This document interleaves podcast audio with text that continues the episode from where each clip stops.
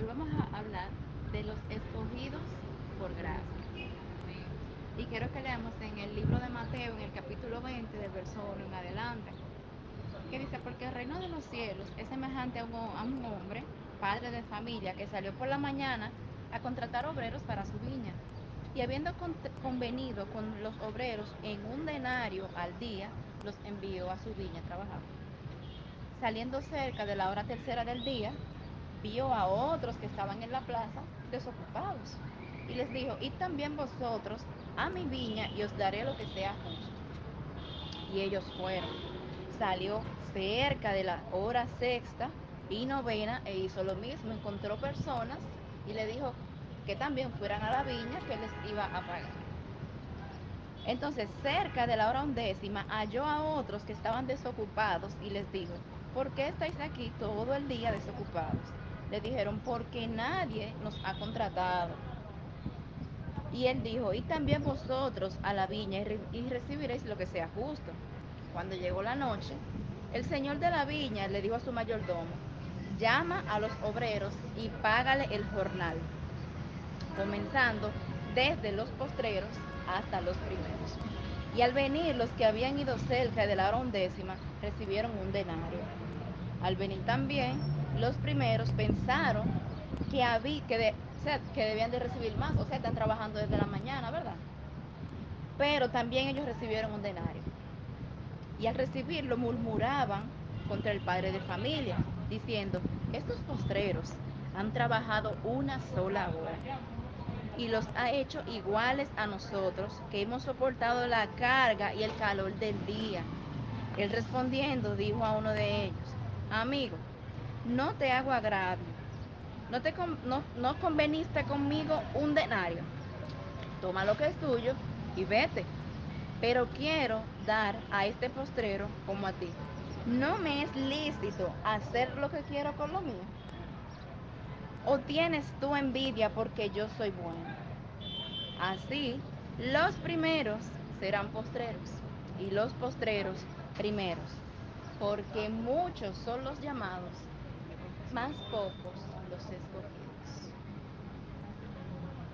A mí me fascina ver esta historia de la Biblia.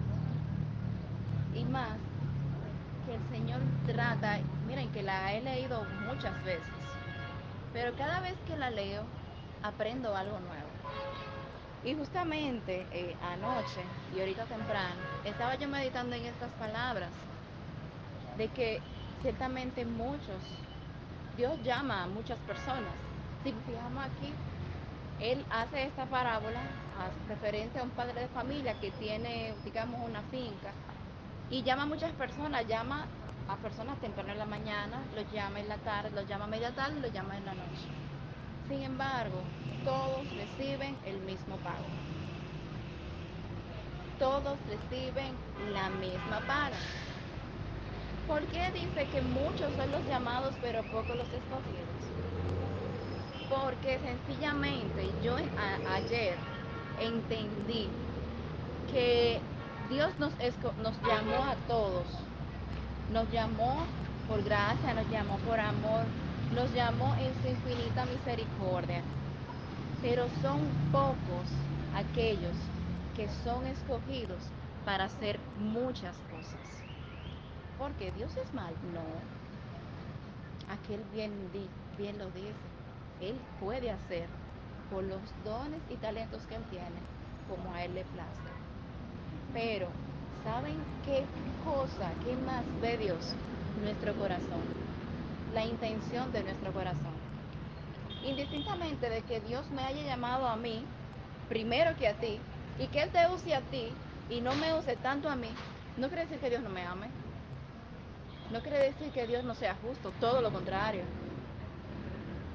Que Dios esté dándome tanto y tanto, pero tú te acabas de convertir. ¿Cómo que Dios está haciendo milagros por medio de ti?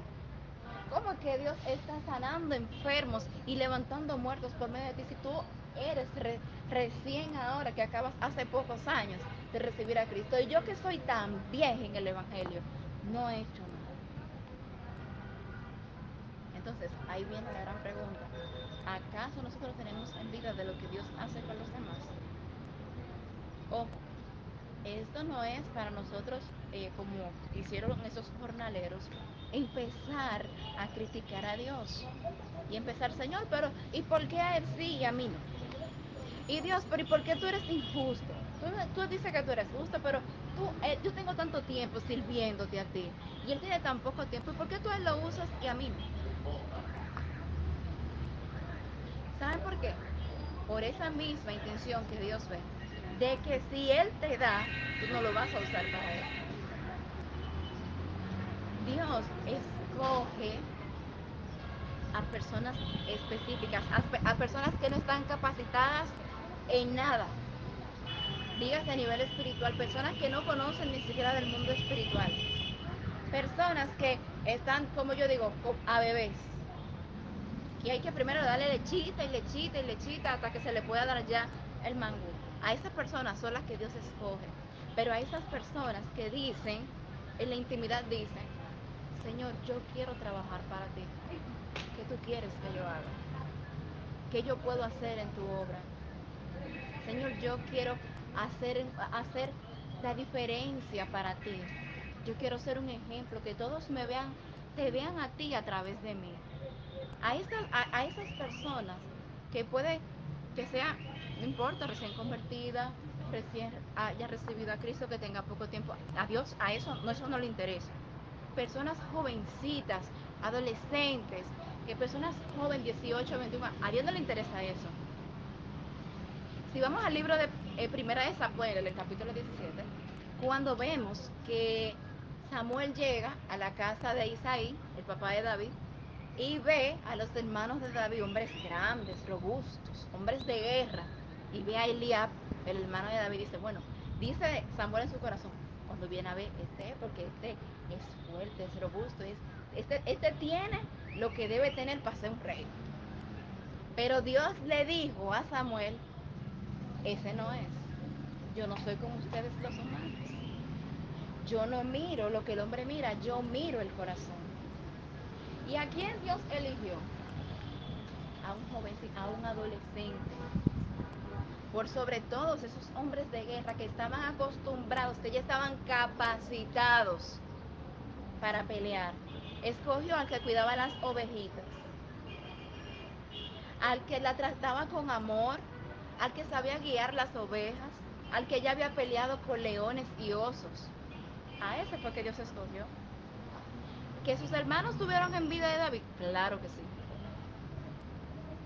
Porque ellos decían, pero tú eres un muchacho. Y yo soy ya mayor, yo soy más grande que tú, yo soy más fuerte que tú, yo soy más alto que tú, soy más robusto que tú. O sea, ¿por qué no a mí? Suena súper chocante. Suena súper chocante que tú te capacites que tú digas, conchale, yo voy a hacer una maestría, yo voy a hacer un posgrado, yo voy a hacer un diplomado, y que venga Dios y escoja a otro. Suena súper chocante.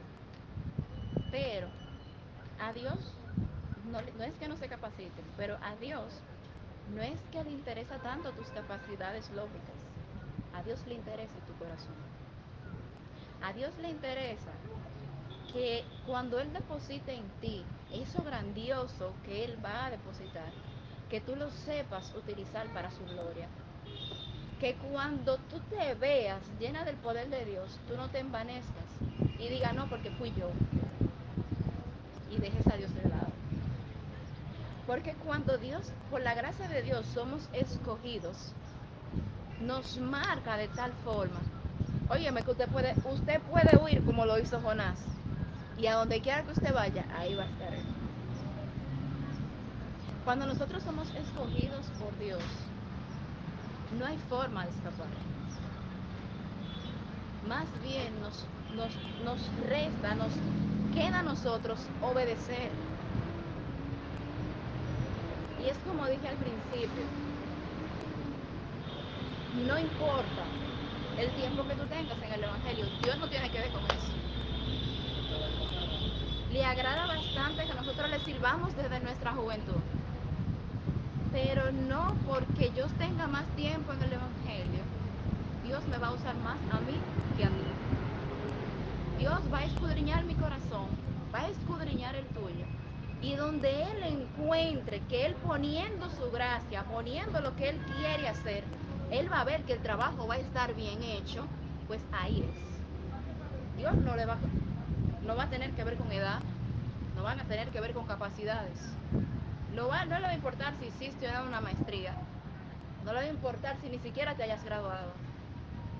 Justamente anoche le decía yo a eso a, dos personas que me decían, conchale, pero fulano y fulana se pusieron a estar diciendo ese tipo de, cosas, de cierto tipo de, de, murmuraciones de nosotros y me siento mal porque yo la he tratado como si fuera una hermana. Y yo digo, mira, siéntete privilegiado y orgulloso de que Dios te llamó para predicar su palabra a muchos lugares. A ella no debe de importarle que tú seas que tú tengas poco tiempo en el Evangelio y que ella ya, ya tenga mucho tiempo. Todo lo contrario, debemos de sentirnos sumamente privilegiados de ver que las semillas que nosotros en su momento hemos sembrado dan germinación. Jenny puede sembrar, yo puedo regar, pero solamente Dios da el crecimiento. Y ahí es donde nosotros debemos de centrarnos. Si Dios nos escoge si Dios nos señala, nos marca con un propósito y ya usted está trabajando en esa visión, siéntese privilegiado de serlo. No se envanezca, no mire a un lado, no mire al otro, como hicieron los hermanos de David. Todo lo contrario. ¿Usted quiere trabajar para Dios? Dígale, Señor, yo quiero trabajar para ti. ¿Qué tú quieres que yo haga? Yo he visto, Señor, yo he visto milagros, yo he visto señales, ¿Qué tú quieres hacer a través de mí? No solamente quiero ser llamado, también quiero ser escogido. También quiero ser escogido. También quiero predicar tu palabra en muchos lugares. Quiero ver todo, tu mano poderosa y tu brazo extendido obrar. Pero nosotros es desde nuestro corazón. Y eso es lo que Dios va a ver. Así como Dios si vieron, le dio a todos el mismo pago, a todos los jornaleros. Él combinó un denario y un denario les pagó. Dios es justo con todos y con todo. Lo que usted convenga con Dios, eso es lo que Dios va, le va a dar. Si usted promete a Dios, trate de cumplirle, o mejor no le prometa si usted se compromete a salir a predicar a los hospitales, a salir a evangelizar a donde sea, Señor, yo lo voy a hacer todos los días, cada día de la semana, X día de la semana, a X hora. Créeme, Dios le va a dar respaldo. Pero usted tiene que cumplir lo que promete. Porque Dios de ti no va a demandar nada que Él no logre hacer. Así como Dios promete, se compromete y promete, así mismo Dios espera de nosotros. No seamos como Jonás, que Dios nos escogió, nos escoja para una misión y que le salgamos huyendo. Todo lo contrario. Seamos como David, que aun siendo un adolescente, Dios lo llamó, esperó su tiempo, un hombre ya, treinta y tantos años, o sea, pasaron muchos años para que para David ver esa promesa cumplida. Pero saben que nunca se desesperó. Dijo, inclusive pudiendo matar a Saúl, yo no voy a tocar al ungido de Jehová. Nunca vio de más ni de menos, porque él ya había sido ungido como rey. Que eso que Dios ponga en nosotros sea para honra y gloria de su nombre. No para que usted diga, no, porque yo lo hice. No. Mengúe usted para que Dios crezca. Que nosotros podamos dar fe y testimonio y ser ejemplo a todo el que nos rodea. Y así como nosotros somos escogidos, también otros pueden ser escogidos. Que pueden ser llamados y pueden ser escogidos también. que podamos ser ejemplo de ejemplos donde quiera que estemos. Y que eso que Dios pone en nosotros lo llevemos a cabalidad. Lo llevemos a, final, a, a buen término. Cuando nosotros, nosotras las mujeres estamos embarazadas, que esperamos con ansias esos nueve meses, aunque no conocemos a esa criatura que dentro de nosotros crece, ya la amamos, ya queremos ver, ya estamos ilusionados con ver el final.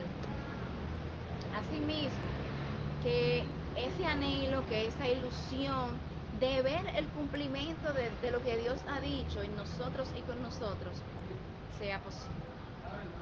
Así que si hay alguien que quiera agregar algo en esta hora, si hay alguien que aún no ha aceptado a Cristo como Señor y Salvador y desea ser en este momento parte de los llamados y luego ser parte de los escogidos, pues este es el tiempo aceptable. Este es el momento de decir, yo quiero. Este es el momento de decir, Señor, yo quiero trabajar para ti. Yo quiero hacer algo para ti en esta tierra. Que tú a través de mí dejes tu marca, dejes una huella. Si lo quieres hacer, este es el tiempo, este es el momento.